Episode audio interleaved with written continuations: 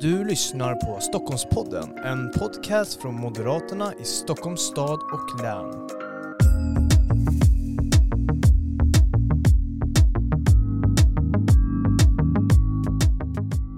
Ja, varmt välkomna till ännu ett avsnitt av Stockholmspodden. Det här är Moderaterna i Stockholms stad och läns podcast där vi pratar brinnande, aktuella sakfrågor med våra främsta företrädare men även andra företrädare från samhället, från andra olika positioner och verksamheter.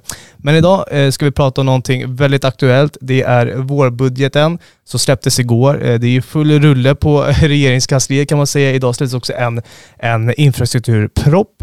Men vi ska ha fokus på vårbudgeten denna gång som släpptes igår.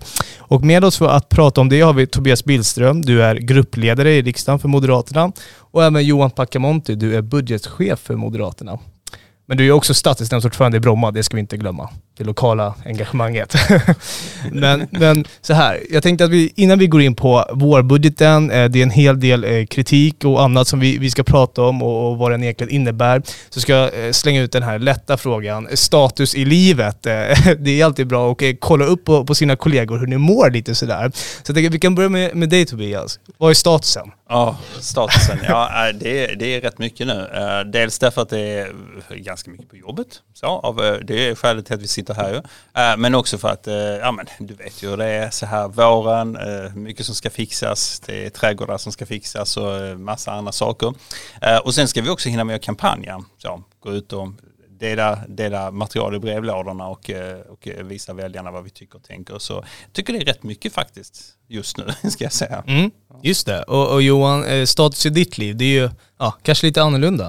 Uh, ja, nej, men jag, det här är ju lite av ett första inhopp uh, tillbaks till, till uh, politik. Uh, vid sidan av, av det lokala engagemanget jag har i Bromma. Uh, för jag är ju föräldraledig. Uh, men jag har ju då fått världens uh, hårdaste chef, en drygt ettårig liten uh, tjej. Mm. Uh, så dagarna är ju väldigt, väldigt mycket nu att försöka hitta de roligaste och mest spännande lekplatserna runt i, kring där vi bor. Uh, men det är väldigt, väldigt kul. Men som sagt, det, det är kul att göra ett, ett, ett inhopp eller ett tillbakahopp eller vad man säger för att prata, prata budgetfrågor. Det gör jag inte jättemycket med, med Aurora på dagarna. Nej, prata budgetfrågor med vad är en, ett, en ettåring. Ja, precis. Eh, Nej, hon är det... inte så intresserad av det än. Ja, du har kommit in i veckopengsstadiet. Exakt, veckopengsstadiet. Snart så. Då, då jädrans. Vänta bara. Ja, precis.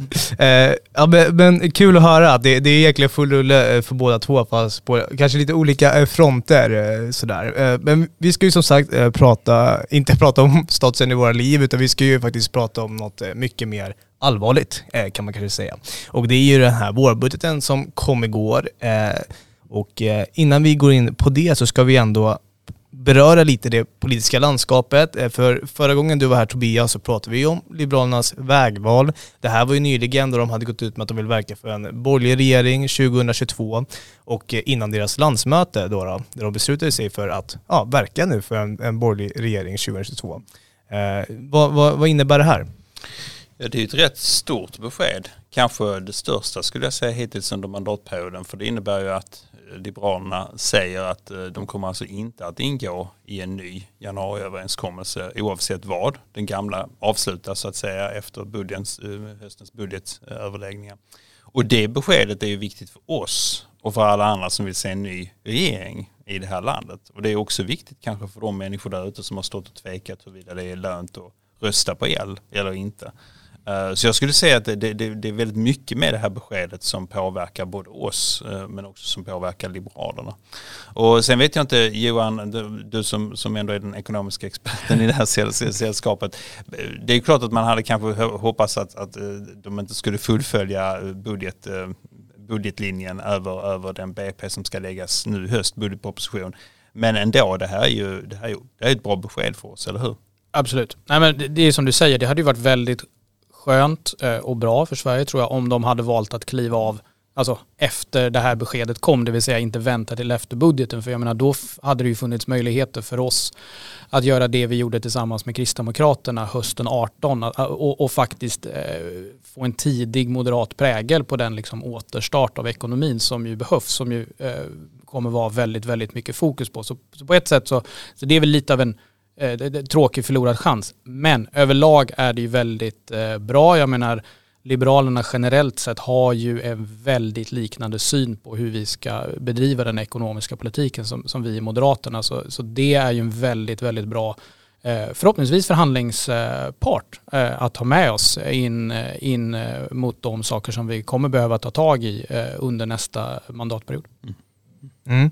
Vi, vi får väl se vad, vad det bara nu. Det vänder ju väldigt snabbt i, i politiken, så nu har de ju sagt att de ska verka för en borgerlig regering tjugohundratjugotvå, men, men vi får se vad, vad tiden visar egentligen så. Men vi återkommer säkert till höstbudgeten i, i, i höst. Nu är det så att vi ska prata vårbudgeten. Den släpptes igår. Och vi kan väl bara börja med en, en liten översikt av den. Eh, vad, vad lägger de fram i, i sin vårbudget, eh, Tobias? Ja, jag vill säga det, det är snarare enklare att börja i andra ändan. Vad de inte gör. Om man tittar på den sammanställning som vi, vi ändå har för handen, så skulle jag säga att det som, som saknas framförallt i den här eh, politiken, det är ju planen för återstarten av Sverige. Det finns ingen sån plan. Utan vad som finns är ett duttande med olika insatser. Man kan ju säga att, att det vanliga käbblet mellan Socialdemokrater och Miljöpartiet har fått ett genomslag här, och så har då Centern och Liberalerna pitchat in saker från, från, från sidokanten. Men i grunden så är ju den här politiken som nu förs inte inriktad på att ge Sverige en, en politik för tillväxt och för återstart. Och det märks framförallt, skulle jag säga, på två punkter. Dels är det arbetslöshetsfrågan, där det verkligen saknas åtgärder och insatser för att komma till rätta med både de kortsiktiga och de långsiktiga problemen. Dels för att rädda de företag som behöver räddas mm. och som annars kommer gå i konken på grund av trycket från pandemin. Och sen har vi ju alla problem med oss som vi hade från före krisen. Det vill säga, hur ska vi se till att den svenska arbetsmarknaden stöps om i en tid där både digitaliseringen, och den har ju dessutom förstärkts med pandemin, och A I-frågorna och omläggningen eh, på totalen, skulle jag säga, av, av villkoren för den som är inne på arbetsmarknaden. Eh, hur, hur ska det bli med de frågorna? Mm. Eh, hur, hur blir det med alla insatser som skulle behövas för att till exempel göra det möjligt för människor att via eh, förenad skattepolitik och så vidare spara pengar och, och investera i, i sin utbildning? Så på, både på kort sikt och på lång sikt så saknar den här budgeten de här viktiga delarna som hade behövt finnas med. Och sen mm. är det ju klart, som alla har sagt, jag, jag måste verkligen säga, alla har sagt detta. Hur kan man lägga fram en budget där det finns noll kronor extra i anslag till polisen? Hur är det möjligt? Hur kan man bara nå den slutsatsen? Jag, jag förstår inte det. Så det är, det är mina iakttagelser. Mm. Vad säger du, Johan? Nej, men det, det, eh, problemet med den här vårbudgeten är ju en förlängning av det problem vi har sett hela tiden med, med den här eh, först den rent socialdemokratiska eller rödgröna ekonomiska politiken förra mandatperioden, som ju sen tyvärr C och L har lånat sitt stöd till under den här. Det vill säga att man förlänger saker och ting som man över tid har sett inte fungerar. Jag menar, förra mandatperioden och en del i början av den här, då hade vi en väldigt, väldigt stark högkonjunktur. Sett i backspegeln så var ju den, liksom, för arbetsmarknadens synpunkt, helt bortslösad. Jag menar, vi var ju det enda landet i Europa som hade en ökande arbetslöshet från det att Stefan Löfven eh, blev statsminister till det att vi gick in i coronakrisen. Den politiken som ledde till det utfallet vill man nu eh, fortsätta med. Mm. Eh, alltså det är extra tjänster, det är mer av den typen av liksom bara eh, så olika typer av arbetsmarknadsåtgärder eh, som man har sett inte funkar fullt ut. Det är liksom det första steget. Den andra vad gäller liksom den rent ekonomiska politiken, det är att man också fortsätter eh, och inte tar till sig lärdomarna för vad som har funkat och inte funkat under krisen. Eh, De här korttidspermitteringarna har funkat relativt bra för industrin till exempel. Men tjänstesektorn är, har, ju, har det ju enormt svårt, vilket man ju inte minst ser i Stockholmsregionen, eftersom att vår ekonomi eh, har en väldigt, väldigt stor del av liksom tjänstesektorn.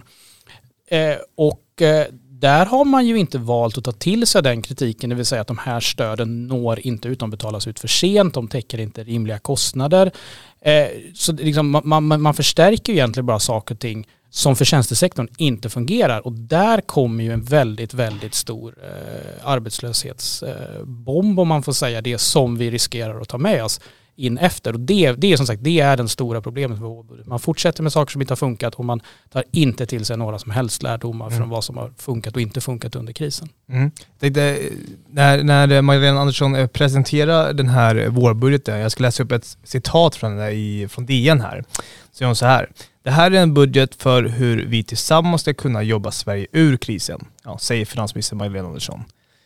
Ja, vad, vad, vad säger ni om, om det? Är det här en budget för att vi ska kunna jobba oss ur krisen? Nej, det, det är det ju inte. Hade det varit det så är det ju precis som, som Johan säger helt uppenbart. Och då hade man ju tagit fasta både på den kritiken som finns om utformningen av stödsystemen som du lyfter. Och som också då hänger samman med hur man ska kunna få företag som på grund av då minskad produktivitet och minskad försäljning, oavsett om det är varor eller tjänster vi pratar om, eh, stå i en situation där de kanske inte kommer kunna överleva. Om de inte kan överleva, hur, hur ska man då på nytt kunna återanställa människor som är inne i permitteringarna? Då finns det ju ingenting att gå tillbaka till. Så, så på alla punkter så är det här budgeten ett misslyckande i det avseendet, och det är ett misslyckande, precis som du säger också eh, Johan, inte minst för, för Stockholm, därför att arbetsmarknaden här ser ut som den gör. Eh, andra delar av riket har andra typer av problem, men här blev detta väldigt tydligt. För om man tittar liksom på Stockholmsregionen, innan krisen så låg vi under rikssnittet vad gäller arbetslöshet. Eh, nu ligger vi ungefär i linje eller till och med lite över. Och det beror ju på att tjänstesektorn är en så pass stor del av, av Stockholmsregionen. Och vi vet ju att Stockholmsregionen har varit en tillväxtmotor för mm. hela landet under väldigt, väldigt lång tid. Och när vi då ser att, att den kanske hackar lite på grund av krisen det, det, jag menar, det, eh, och att regeringen överhuvudtaget inte tar till sig det, det är ett väldigt stort problem. Och eh, jag menar, det mest uppenbara, det, om man ska liksom jobba sig ur krisen som ju Magdalena Andersson pratar väldigt, väldigt mycket om. Det är jobben, jobben, jobben och ska utvärderas på jobben. Ja, men låt oss då utvärderas på jobben. Jag menar, de har ju över tid misslyckats rätt kapitalt. De gick ju in i den här, eller i deras regeringsställning med ett löfte om E U:s lägsta arbetslöshet. Nu har vi E U:s femte högsta arbetslöshet istället. Det är bara länder som liksom Grekland och Italien som ligger före oss. Det är ju knappast länder vad gäller liksom ekonomisk politik som finns så mycket att, att ta efter. Och trots detta så, så verkar det ju inte finnas någon vilja till att ompröva det man har gjort. Om man tittar liksom, jag menar, här, problemet med pandemin är ju naturligtvis att det vi kommer behöva leva med att det tynger ekonomin fram till dess att vi har fått vaccinerna på plats och att, att man kan börja lyfta restriktionerna på riktigt. Det är ju de här typen av restriktioner som man har tagit av smittskyddsskäl som tynger ekonomin. Eh, så så liksom, det är ju det man behöver, behöver komma till rätta med. Det är väldigt positivt att, att vaccinationen i Stockholm har gått, gått rätt snabbt. Det är ett positivt tecken. Men då måste man göra rätt saker. Det finns ju två uppenbara saker som man då missar och, och, och som ju liksom finansministern gör att hennes citat blir problematiskt där. Det är ju dels det här att stöd inte betalas ut i tid. Och där har ju Moderaterna i riksdagen börjat driva på för att ja, men efter en månad så ska stöden betalas ut ändå. Och jag menar, är det så att man fuskar så ska det finnas rätt hårda straff för det. Men det måste finnas en mycket större eh, automatik i det. Mm. Så att de personer som nu står inför risken av konkurs eller uppsägningar alltså vet att man ska kunna lita på, på, på det som, som riksdagen har beslutat. Och sen det andra är ju också att se till att de blir mer träffsäkra för tjänstesektorn som ju inte har kunnat använda. Det är ju ingen mening med att regeringen och Magdalena Andersson har pressträffar om stödpaket på fyra till femhundra miljarder om pengarna bara stannar på en PowerPoint-bild på pressträffen och aldrig betalas ut. Mm. Och jag menar, det är inte så att det är kanske inte så många som gick med i Moderata ungdomsförbundet för att betala ut stora stödpaket, men det är ju det som behövs för att vi ska kunna ha någonting, någonting att återstarta, och där Där är det ju tyvärr så att man lämnar en hel del övrigt att önska. Ja, och det är ju nästan så att Magdalena Andersson har ju levererat en del stödpaket. Det har varit en del presskonferenser under ja, det gångna året och även i år med att man presenterar flera olika krisstödpaket och så vidare, och de slår sig oftast för bröstet. Men jag tänker så här, det är ju nästan så att Eller det är ju så. Moderaterna har ju egentligen drivit regeringen i, i den här frågan om, om stödpaket och även besked till till exempel eh, olika arrangemang och så vidare som, som ska bli av. Man ska ha den här tryggheten. Jag tänker Tobias, just i, i riksdagen, var, var, varför är det så att, att Moderaterna har drivit regeringen framför sig? Är de, är de handlingsförlamade? Ja, det är de ju. Alltså dels beror det på att den här regeringen har en väldigt konstig underliggande plattform. Den består av partier som egentligen har helt diametralt motsatt ekonomisk politik och haft det under flera år. Det är inte så att Centerpartiet och Liberalerna i grund och botten delar uppfattning med Socialdemokraterna och Miljöpartiet om vad, vad som behövs göras. Och när man har det förhållningssättet till varandra så blir det problematiskt, därför att då kommer man alltid att försöka och blockera varandra, stoppa varandra och, och göra skräp för varandra. Så var det ju inte under alliansåren. M, K D, C och L kan ha olika uppfattningar i regeringsfrågan just nu, men jag skulle nog säga att det, om man tittar på den ekonomiska politiken så ligger vi ändå ganska nära varandra. Mm. Så, så ja, det är sant att vi driver, vi driver regeringen framför oss, men det handlar också om vilken attityd man har. Vi har ständigt försökt söka stöd från alla partier där vi kan hitta det här stödet. Uh, oavsett vad de har för färg och oavsett vad de befinner sig på skalan, har vi samma åsikter som dem så kan vi bygga på parlamentariska majoriteter. Och det förmår ju inte den här regeringen. Och det är också därför de har mindre slagkraft och, och, och mindre hastighet i sitt beslutsfattande.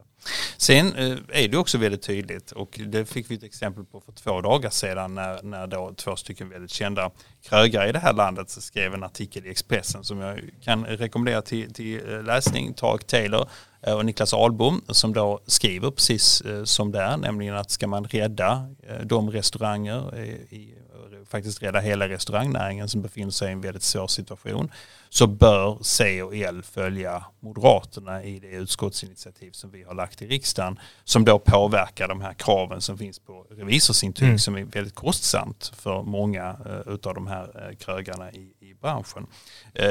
På makronivå så behöver man förbättra krisstöden och så vidare. Men man måste också inrikta insatserna på de företag som just nu har det väldigt, väldigt svårt. Och jag hoppas ju, och det hoppas jag att alla som lyssnar på den här podden också, att Centern och Liberalerna tar sitt förnuft till fånga och inser att ska man göra skäl för våra partier som, som står för, för småföretagarvänlig politik, då bör man då följa upp mm. och, och gå på den moderata linjen. Vi kommer i alla fall ligga på dem för att det ska bli på det viset. Mm. Jag, jag tänker just i, ja, i Stockholmsregionen, det var ju lite tidigare inne på det, Johan, men vi har ju extremt mycket företag, besöksnäringen är stor och ja, Stockholmsregionen är ju väldigt utsatt av den här pandemin och eh, vi kan ju läsa om hur många som går omkull, arbetslösheten ökar och så vidare och ja, Stefan Löfven var lite tidigare inne på det, men det här med att utvärdera mig på jobben, och jag tänker ju att ja, vi kan väl göra det när vi sitter här och det är väl det han har efterfrågat, så jag tänker att Johan, shoot, utvärdera honom, hur har det gått? Nej, men det, det är väl det största löftesveket från, från regeringen, alltså hur de bedrivit jobbpolitiken. Jag tror att många som var med och kampanjade i valet tjugo fjorton inför där vet att, jag menar, då pratade Socialdemokraterna hela tiden om att vi ska ha E U:s lägsta arbetslöshet till tjugo tjugo. Man kom in i regerings kansliet. Man hade också en fenomenalt eh, stark högkonjunktur under sig, men man valde ju att eh, vad gäller reformidéerna eh, lägga allt eh, i byrålådan, utan man hoppades på att olika program som skulle förmedlas via Arbetsförmedlingen skulle liksom lösa. Och jag menar, det räcker med att titta på eh, jag bara, dels bara liksom slututfallet. Vi, vi, eh, vi ligger nu på eh, femte högsta plats. Och då kan man ju tänka sig att ja, det här är bara på grund av krisen. Det, det är krisen som kanske har slagit. Så, men den har ju inte bara påverkat Sverige. Den har ju slagit brett över hela eh, Europa. Eh, och om man jämför med de nordiska länderna till exempel, då har vi ju klarat krisen eh, avsevärt sämre. De andra eh, nordiska länderna har ju, har ju haft en bättre utveckling vad gäller ekonomin och arbetslösheten än vad Sverige har haft. Och eh, så det är Det är, dels har vi ju liksom då klarat krisen sämre. Men vi hade ju också rätt stora problem innan vi gick in i krisen, som jag sa alldeles tidigare. Jag menar, även om man skulle bara titta rent statistiskt från den dagen Stefan Löfven kliver in i Rosenbad tills dess att eh, pandemin bryter ut, då är vi också det enda land där arbetslösheten har, har ökat. Så, alltså även under den här eh, alltså väldigt, väldigt starka ekonomin så lyckas man inte pressa tillbaka eh, arbetslösheten.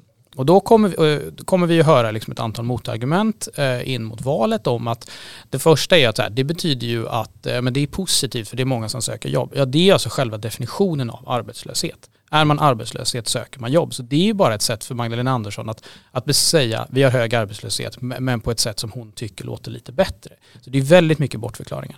Sen då den andra delen, det vill säga att vi har väldigt hög sysselsättningsgrad, att det är någonting vi ska vara stolta över. Ja, det är väldigt positivt, men det har ju Sverige haft under väldigt, väldigt lång tid.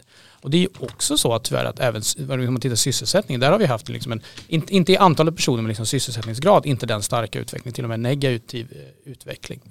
Um, Så jag menar på parameter efter parameter när det gäller alltså hur arbetsmarknaden har utvecklats, Eh, har ju eh, Socialdemokraterna eh, gjort att vi har sju förlorade år bakom oss.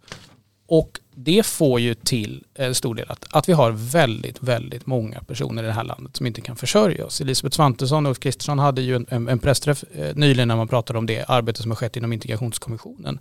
Där vi har, eh, där, där, liksom, där de ju pekar på att om man tittar liksom på ett bredare, det vill säga alltså, en sak är om man är sysselsatt, och jag menar sysselsatt kan ju vara att man jobbar eh, mer än heltid, men det kan också vara så att man jobbar bara några timmar.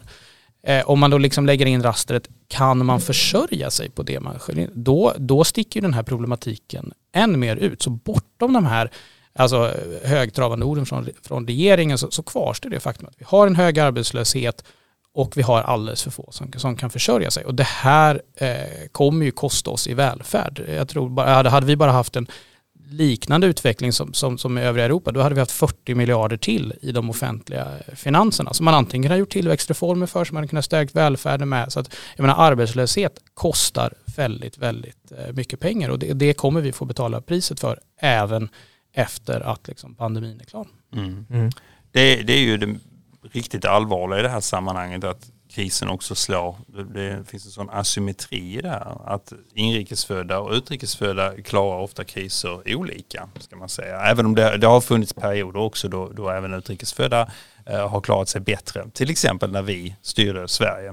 Den ekonomiska krisen eh, som vi hade under vår första mandatperiod, där, där lyckades vi faktiskt få fler utrikesfödda att stanna kvar på arbetsmarknaden och till och med komma in i den genom en kombination av jobbskatteavdrag och, och rutåtgärder och så vidare.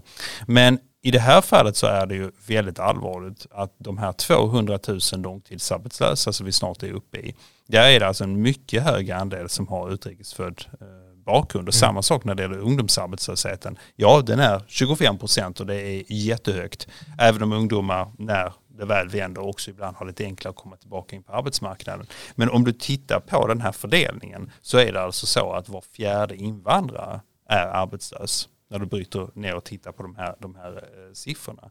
Och det får konsekvenser för integrationspolitiken eh, och i förlängningen för möjligheten då för den här gruppen att komma tillbaka in, eh, gå igenom utbildningar som gör det möjligt för dem att, att ta arbeten. Och i slutändan så kan det ju försätta oss i en situation där, där det utanförskap som vi redan upplevde i den här gruppen som var högt biter sig fast. Du kan alltså få generationsarbetslöshet. Och det är det riktigt allvarliga med, med den, den här regeringens politik. Att man har inte förmått, precis som Johan sa, det är ett stort löftesbrott i sig att man inte har tvingat tillbaka arbetslösheten. Men det är ännu värre, vilket ju integrationskommissionens rapport visar, att man inte har klarat av det. Men de, de grupperna hade extra viktigt att lyckas med detta. Därför att de redan var så långt borta ifrån arbetsmarknaden. En, en stor grupp människor som permanent befinner sig utanförskap och arbetslöshet är farligt för ett samhälle. Mm, precis, långtidsarbetslösheten ökar ju eh, i nya grupper också. Det är ja. ju både utrikesfödda kvinnor och unga, precis som vi har, vi har pratat om här idag. Eh, men jag tänkte, om vi hade suttit i regeringsställning, Johan, och vi hade, vi hade vet det, lagt en vårbudget, eh, vad hade vi gjort annorlunda? Jag tror att man ska se de steg som vi behöver ta för att reda ut det här. Jag tror att man ska liksom ha fyra steg framför sig. Men den första delen är ju att Eh, förstå liksom att den här krisen eh, kommer leva kvar tills dess att vi har fått upp eh, vaccinationen så mycket så att vi kan generellt sett börja lyfta på eh, restriktionerna. Så det är liksom den första stegen som man kan kalla rida ut krisen. Då, då handlar det om att göra allt eh, som det bara går för att få vaccinationen eh, att få så snabbt som möjligt. Eh, jag menar, där var vi tidigare i år öppna från Moderaternas sida att ja, men vi kanske behöver, ska Sverige göra som, som man har pratat om i Danmark och Österrike, försöka köpa in mer vaccin vid sidan av den E U-upphandling som, som ju tyvärr hade vissa problem med sig. Eh, så det är ju liksom få ut eh, vaccinationen, se till att det funkar i hela Sverige. Eh, och parallellt med det, alltså se till att tills dess att vi kan lyfta restriktionerna så många jobb som möjligt kan, kan överleva. Och det är därför den här typen av förbättrade stödsystem, se till att de betalas ut med mycket större automatik och mycket snabbare, är viktigt. Alltså det, det är liksom det första steget. Det, det hade varit kärnan, tror jag, i en, en, en moderat regerings vårbudget just nu. Samtidigt så hade vi då, det hade vi kanske inte gått fram med den här våren, nästa steg då, det hade vi inte gått fram med den här våren, utan det hade man kanske tittat på in mot höstbudgeten, in mot nästa år. Det är ju liksom första steget för att återstarta ekonomin. Och där tror jag att där bör man ju se liksom, hur har ekonomin utvecklats. Alltså den, liksom, industrisidan, den delen, den, den har ändå funkat relativt väl. Hand, den, den var ju på väg, den, den dippade ju väldigt tidigt, men sen har handeln liksom kommit tillbaks. Eh, och det är klart att man ska ha goda investeringsvillkor, jag kommer komma tillbaka till det, men jag tror att liksom, när man tittar på en återstart då, måste, då, då ska man nog liksom titta särskilt på de delar av ekonomin som har haft väldigt, väldigt svårt, och då kommer man tillbaka till, till tjänstesektorn. Eh, så jag tror ju att eh, en viktig del liksom, i ett återstartspaket från Moderaternas sida, det kommer vara att stimulera tillbaka alltså konsumtion, det vill säga att dels måste restriktionerna släppa, men man måste också känna trygghet i att kunna veta att, att man har pengar att spendera. Så då tror jag att man kommer tillbaka till alltså sänkta skatter för låg- och medelinkomsttagare, förstärkta jobbskatteavdrag, veta att personer som går och arbetar, de får mer pengar i plånboken, då kan de spendera dem i de delar av ekonomin som har varit väldigt, väldigt stor. Det här tror jag kommer vara en viktig och central del i alltså hur vi, hur vi eh, utforma liksom de stimulanser och de, den inriktning på, på liksom en återstartspaket, och inte hålla på med olika konstiga skatteavdrag som den här regeringen har gjort. Det konstigaste är väl, det är väl en centerpartistisk idé just att, att man ska få skatt baserat på vilket postnummer man har beroende mm. på vilken kommun man har. Jag tror, jag tror att man måste gå tillbaka till det som vi vet har funkat tidigare och som kommer funka framöver. Liksom, sänkt skatt om man arbetar, för det kommer både liksom göra arbetsmarknaden bättre men också kunna bidra med, till en bra eh, stimulanseffekt. Så det är liksom Där, där behöver man börja förbereda hur ett sådant paket ska se ut, eh, med mycket fokus på den delen av ekonomin som har haft det svårt. Nästa steg som man behöver göra, det är de här mer långsiktiga problemen som Sverige har dratts med innan, där det inte räcker med att, för de här delarna då kanske räcker med att restriktionerna försvinner, det finns företag som har överlevt eh, och vi ser till att stimulera på rätt sätt. Då kommer arbets, delar av arbetslösheten kunna pressas ner. Mm. Men efter ett tag så kommer vi till den nivån där det finns liksom tydliga strukturella problem som Tobias var inne på, som man inte har tagit tag i. Exempelvis långtidsarbetslösa. Då behöver man ju redan nu börja skissa på, jag menar, det, det har vi ju gjort, men det, det skulle ju en regering börja skissa på, att hur kan en, en, exempelvis en bidragsreform eh, kunna se ut? Alltså med, med bidragstak som kanske den viktigaste beståndsdelen, så att den person som är arbetslös under väldigt lång tid hela tiden vet att om jag går och tar ett arbete så kommer det här löna sig bättre. Mm. Parallellt med eh, att man eh, bygger ut och gör liksom olika typer av eh, vuxenutbildningssystem mer effektiva. Inte bara liksom bygga upp platserna som regering, utan faktiskt se till att blir det någonting av det. Jag menar, jag tror att i Stockholm så hälften av alla personer som går S F I kliver av. Jag menar, man behöver förbättra resultaten i den delen. Och här räcker det inte bara med stimulanser, utan här behöver man göra andra typer av reformer som går med på lång sikt. Och parallellt med det så behöver man fokusera på den andra delen. Jag menar, för vi har problem med långtidsarbetslöshet, men vi har också haft problem med liksom tillväxten i sig. Titta på hur gör man det mer effektivt, att in- lönsamt att investera generellt sett i Sverige. Mm. Jag menar, nu kommer det infrastrukturpropp, hur stöder infrastrukturpolitiken att, att man vill investera i Sverige, men inte minst också alltså skolan, hur, hur håller man generellt, hur man generellt sett liksom kunskapsresultaten. Så jag tror att det blir liksom en tre, trestegsraket. Den mm. första är eh, ta sig ur krisen genom att se till att man vaccinerar så många så att man kan börja lyfta restriktionerna och se till att det finns jobb kvar. Nästa steg är en stimulanspolitik som fokuserar mycket på den, på att verkligen få igång den delen av ekonomin som har haft väldigt, väldigt svårt nu under krisen. Jag tror att jobbskatteavdrag är en viktig beståndsdel i det. Det är både bra stimulans och även strukturella effekter. Och sen börja bita tag i de, i de långsiktiga problem med långtidsarbetslöshet och eh, lite svagare, eh, svagare tillväxt. Den typen av trestegsraket hade ju en moderat regering liksom börjat, eh, börjat arbeta på med. Men naturligtvis tyngdpunkt är det som är här och nu, det vill säga rida ut krisen. Mm. Mm. Precis, och det absolut sämsta, om vi tittar liksom på, på den andra sidan, om vi då har vårt eget regeringsprogram, vad är det då motståndarna pratar om? Och det är klart att där finns det ju en fråga som nu har seglat upp och, och som ju skulle kunna få ganska brutala konsekvenser när det gäller både då människors försämrade möjligheter till konsumtion, eh, men också då eh, påverkan på, på bostadsmarknaden. Och det är ju förslaget om återinförd och vidgad dessutom fastighetsskatt, som fleras tunga socialdemokratiska partidistrikt driver inför deras partistämma. Både Socialdemokraterna här i Stockholm och sedan då Socialdemokraterna i Skåne, som ju tillsammans kommenderar en väldigt stor del av ombuden mm. på en, på en sociopartistämma, tycker ju detta. Och, och det är förvånande, tycker jag, att man, man kommer till slutsatsen att det är den skattebasen som man ska vidga. Inte bara för att vi vet hur skadlig fastighetsskatten har varit i det förgångna, men också naturligtvis vad det skulle göra med den svenska ekonomin i det här läget. Och jag undrar lite, Johan, när, när man tittar på effekterna av att rulla ut en sån här fastighetsskatt, dels naturligtvis i Stockholm specifikt, självklart, men även, även för riket i stort. V- vad skulle det här få för konsekvenser för, och också för den här trestegsraketen som vi pratade om? Nej, men det skulle ju vara ett direkt slag mot, mot möjligheten att, att stimulera igång ekonomin. För jag menar, nu har ju hela ekonomin, alltså inte bara i Sverige utan jag menar, man, man har gått in med stora stimulanspaket och det, det är så man behöver göra under en kris. Eh, och eh, det behovet av att liksom stötta ekonomin kommer inte försvinna bara för att man har vaccinerat till det stora befolkningen. Jag tror att man kommer behöva ligga kvar och, och stimulera ekonomin under ett, under ett par år till. Men då måste man ju också vara säker på att det man gör alltså verkligen stöttar ekonomin. Så jag menar, säg att det skulle bli någon diskussion i, i någon typ av januarikonstellation där man där de gör en deal med att ja, Centerpartiet skulle få igenom liksom sänkta inkomstskatter på något sätt och så får V och S igenom en fastighetsskatt. Det här skulle ju, skulle ju fullständigt ta ut varandra. Det skulle väl till och med kunna vara så att jag menar, fastighetsskatten som man har skissat på är ju långtgående större, tror jag, än, än de inkomstskattesänkningar som en sån regeringskonstellation skulle kunna få.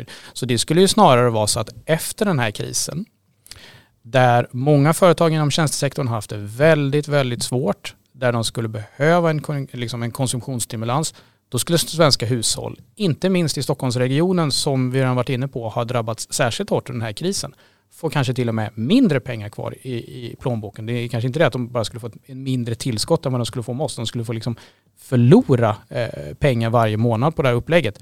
Det kommer ju bara innebära, det, kommer, det, det, det är ju en, med kirurgisk precision utformat för att man ska förlänga den eh, kris som, som man nu har haft. Så jag tror att eh, fastighetsskatten är, eh, det, den, de idéerna som nu förs fram om fastighetsskatt tror jag är ett, ett av de största reella hoten mot att man ska kunna få en, en, en bra återhämtning. Det är ett direkt skott mot att man ska få återhämtning, inte minst i Stockholmsregionen. Mm. Och, och till det ska man också det är risken självklart för att en sån ingripande åtgärd skulle kunna påverka bostadspriserna och därmed kunna eh, till exempel trigga ett fall framåt på dem, med alla de konsekvenser för hela ekonomin som det skulle kunna få, med lånemarknaden och människors privatekonomi som då skulle kunna bli angripen från flera olika håll och sedan de större konsekvenserna för finansmarknaderna. Så det här är ju ett vågspel på väldigt hög nivå från Socialdemokraternas sida. Precis som du själv säger också, Johan, så, så skulle dessutom konsekvenserna av, av att ställa sådana här skatter mot varandra i ett regeringssamarbete dessutom leda till att det, det blir negativt på totalen. Men det är ju bra. Vårt löfte är ju tydligt mm. på både riksnivå och, och lokalt naturligtvis att det, det blir inte någon återinförd fastighetsskatt. Varken av, av det här snittet som nu förs fram eller andra modeller, därför att det fungerar inte. Och konsekvenserna just i det här läget också, när vi är mitt uppe i en kris av en sån, av en sån mm. åtgärd, skulle dessutom bli dramatiskt dåliga för svensk ekonomi på totalen.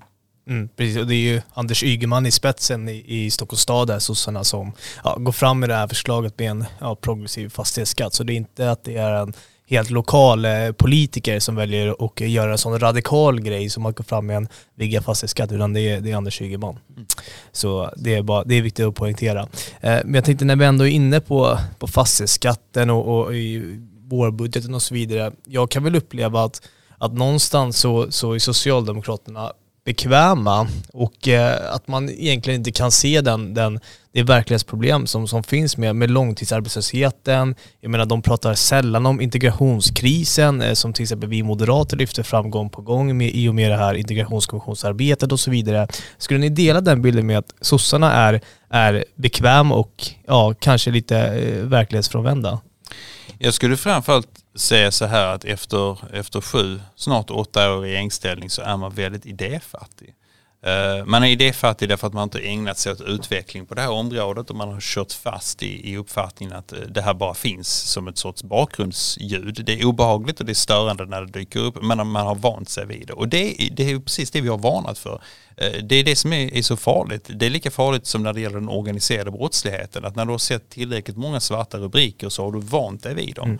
Och så får det naturligtvis aldrig lov att bli att man, man gömmer och glömmer och dömer människor till ett utanförskap i det här landet och, och glömmer bort vad som är vår uppgift som politiker, nämligen att se till att skapa motsatsen. En, en politik för tillväxt, en politik som leder till att människor kommer in på arbetsmarknaden istället och utformar politiken på det viset. Men det är också så att det här samarbetet i form av januariöverenskommelsen som har präglat den här sista mandatperioden för, för den nuvarande regeringen har ju inte gjort livet lättare. Därför att där finns det så många motstridiga intressen och uppfattningar inbyggt i det samarbetet att det går inte att skapa en helhetspolitik på det här området för att, att ratta integrationspolitiken på ett bra och genomtänkt sätt. Allting kolliderar. Synen på skattesystemen, synen på socialförsäkringssystemen, synen på de arbetsrättsliga reglerna, synen på, mm. på i princip allt som behöver ändras. Och det är ju därför som det var så glädjande när vi kunde lägga fram vår, vår eh, rapport ifrån den här integrationskommissionen med, med Ulf och, och Elisabeth i spetsen. Att vi vet att det finns många partier i riksdagen som kan anamma de här tankarna och, och idéerna. Vi skulle kunna bygga politiska majoriteter med de här förslagen där den nuvarande regeringen är inkapabel, eh, impotent i de här avseendena. Och det är ett viktigt löfte också till väljarna. Den här politiken som vi presenterar för en förbättrad integration är genomförbar. Den nuvarande regeringen har slut på idéer. Mm. Vad, vad känner du då, Johan?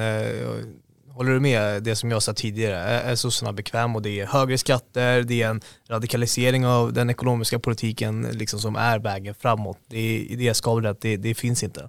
De verkar ju liksom göra en, en tydlig vänstersväng vad gäller hur man liksom utformar den, den ekonomiska politiken. Och eh, de verkar ju liksom möjligtvis tro att, att det bara ska bara genom liksom omfattande stimulans. Som sagt, jag tror att man kommer behöva liksom stimulera ekonomin. För sånt här, men, men att det bara att det ska liksom lösa sig lite av sig själv på något sätt. Att om, om bara krisen går över och, och vi liksom öser in pengar, så kommer det här eh, liksom lösa, sig, lösa sig av sig själv. Och det där tror jag är en mycket olycklig liksom underskattning. Särskilt om den, då kommer, om den kom, kompletteras med, med liksom den vänstersväng som fastighetsskatt och, och en hel del andra saker som inte minst Stockholmssossarna driver fram och som Vänsterpartiet definitivt driver.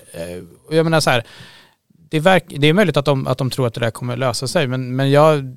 Liksom, det har ju inte funkat hittills, så varför skulle det funka eh, den här gången? Så det, det verkar finnas en, liksom, en, en dålig kombination av liksom, en längtan från då Socialdemokraternas sida efter en mer vänsterinriktad ekonomisk eh, politik och kanske bara en förhoppning av att nej, men det här löser sig nå sig själv. Sverige är, är starkt nog ändå, så att det, det kommer bara, liksom, när vi har vaccinerat klart så kommer det här gå tillbaka. Så det, det är liksom en... en, en, en from förhoppning och en vänsterinriktad ekonomisk politik kommer nog inte gifta, sig, gifta ihop sig och bli ett, ett bra resultat. Som sagt, de, jag menar, de senaste sju åren, även vad som hände innan krisen, eh, visar ju inte på några liksom, tydliga förbättringar. Så det är ju väldigt mm. svårt att se hur det skulle kunna bli, mm. bli bättre framöver med, med samma recept. Mm. Tiden, tiden rinner iväg och vi ska snart vidare in i en livesändning här, så att ja, vi har ju tiden inte, inte allt, vi kan inte spela för mycket med tiden, men, men jag tänkte bara kort eh, Tobias, du nämnde tidigare här med eh, kriminaliteten i början. Vårbudgeten, den presenterar ju ja, noll egentligen för att motverka kriminaliteten, den ökade otryggheten, jag menar det, det är ju Ja, det är ju ett av våra största samhällsproblem och ett av våra största frihetsproblem. Mm. Eh, kan du bara nämna lite kort om det också innan vi avslutar? Absolut, för det är ju detta som är konsekvensen av den misslyckade integrationen och konsekvensen av alla de här problemen som vi har eh, med, med växande organiserad brottslighet. Eh, att människor upplever att deras vardag blir inskränkt och, och att människors möjligheter att få lov att leva fria liv eh, förändras.